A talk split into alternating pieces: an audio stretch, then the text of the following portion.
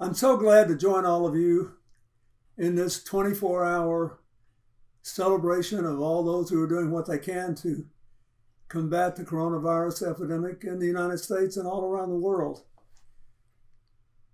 I'm reminded of President Roosevelt's first inaugural address, which he gave in the teeth of the Great Depression in America.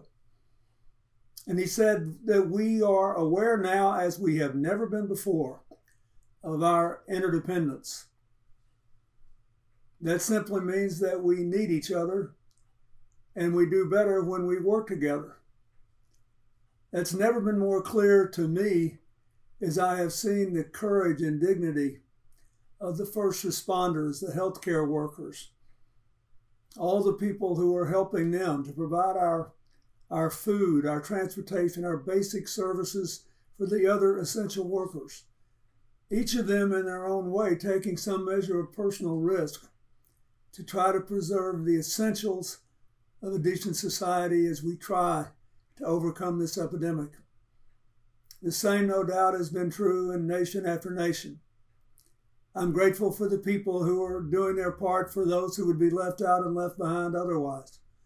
For the opportunity our foundation has had, our library has had to provide 200,000 meals to vulnerable people in Little Rock.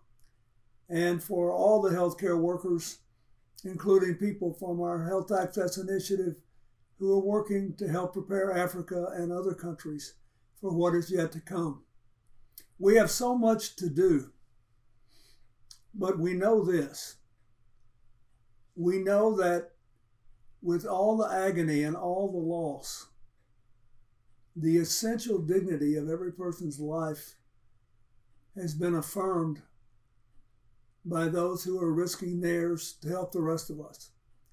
The essential dignity of a good society has been affirmed by those who are being good citizens, practicing social distancing and doing other things to minimize the chance that they or others will be infected.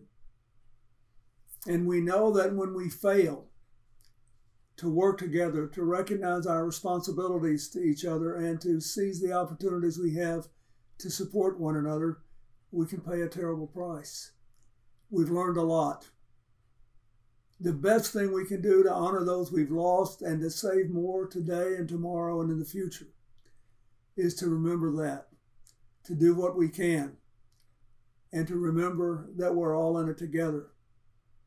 We do live in an interdependent world. Our common humanity makes our interesting differences possible, but our interesting differences can never justify denying our common humanity. That's what the music, the poetry, all the words that will be sub- said, and the songs that will be sung, the music that will be played ultimately means.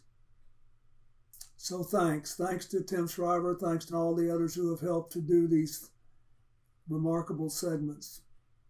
Stay at the job. Do what you can. We'll get through it together.